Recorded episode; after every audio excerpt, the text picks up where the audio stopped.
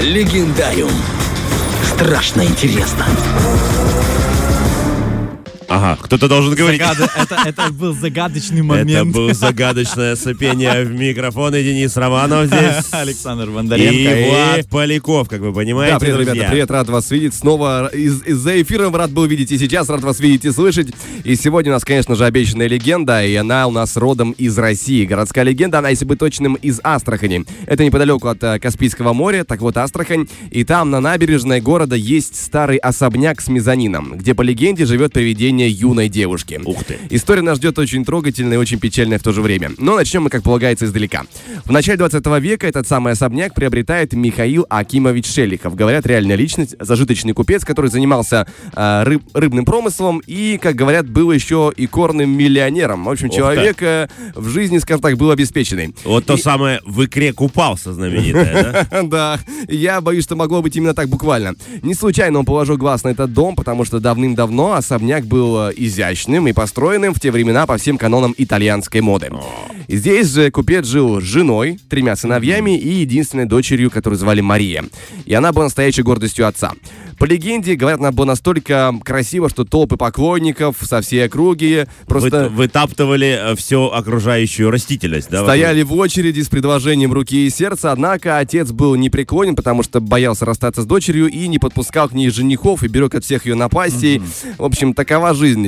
Девочка жила, скажем так, э, как, э, как, знаешь, как, условиях, как да? растение, которое прятали от всего мира. Тем не менее, в 17 лет она заболела туберкулезом, из-за чего быстро угасла и умерла. Грустно. Да, но дальше печальнее. Отец не смог смириться с потерей любимой дочери. Он собирает вещи и временно уезжает в Италию, но временно.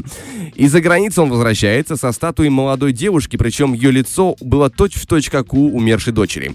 Более того, по слухам, безутешный отец отыскал сильного колдуна, э, чтобы переселить душу Марии в камень.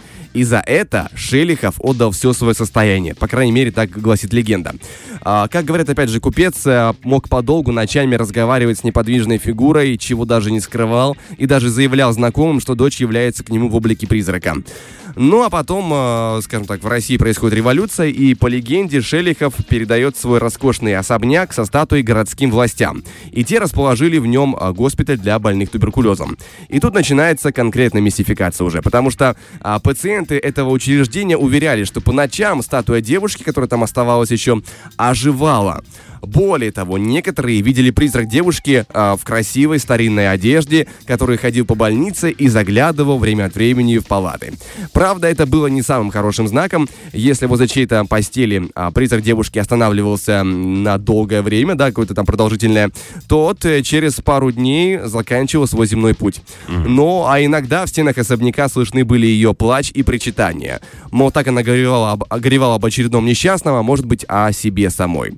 Однако мы помним, что это легенда городская, во-первых, да, и мистификация — это нередкое появление, скажем так, явление от скуки и благодаря чему-то воспаленному сознанию. Особенно если мы говорим про, да, про больничество, про, с, такими тяжелыми заболеваниями. Возможно, кто-то, скажем так, э, в горячке, в пылу температурном мог увидеть то, что ему привиделось, а отец от горя просто себе напредставлял. Но на то легенда и легенда, потому что до конца мы не узнаем. Тем не менее, историки подтверждают, что Шелихов — это реальная личность, купец являлся э, икорным миллионером, и чей товар был известен как в России, так и за рубежом своим высоким качеством. Однако есть и другая версия, что дочь его вообще не умирала и не становилась призраком, а эмигрировала в Европу и последние годы жизни провела в Аргентине. То есть там все гораздо, возможно, было попроще, и просто люди накрутили э, ради такой э, достопримечательности интеллектуальной. Слушай, почему-то все таинственное в- происходит в Аргентине, ты замечаешь, да, зная историю, туда очень многие эмигрируют в итоге, да, и многих там находят. На самом деле, как всегда, крутая история. У меня даже немножко мурашки были, так ты это рассказываешь. Владику надо озвучивать трейлеры фильма ужасов, да, Слушай, дядя? да, какие-то хорроры. И мне больше нравится второй вариант развития событий. А мне все-таки первый. Ну, а мне кажется, что мир не настолько познанный, и такое тоже возможно. Знаешь, э, с другой стороны, такой при- п- призрак девушки приходил, а к некоторым приходит призрак бывший, и тоже на этом его земной путь начинает прерываться. Меняться. да, меня- Меняться, да. И э, начинается такой легендариум, друзья, что просто ни одна городская легенда не сравнится с этим. Основано на реальных событиях. О, вот, спасибо, дядя, да-да-да. Так что, Слушай, Владик, тебе спасибо. огромное спасибо за легенду. Вам ну, реально спасибо. круто. Тем более есть документальные подтверждения. Видите, этот купец был жив. Значит, история правдива. Но... А тебя легко убедить, да, оказывается? Знаешь, Да-да-да. Осталось только съездить в Аргентину, да, найти документальное подтверждение, что у девушки там был дом э, на берегу океана. Опять же, такой же с мезонином и с отцом, купцом, который торговал икрой. У нее все было там так же, только в Аргентине. Фреш на первом.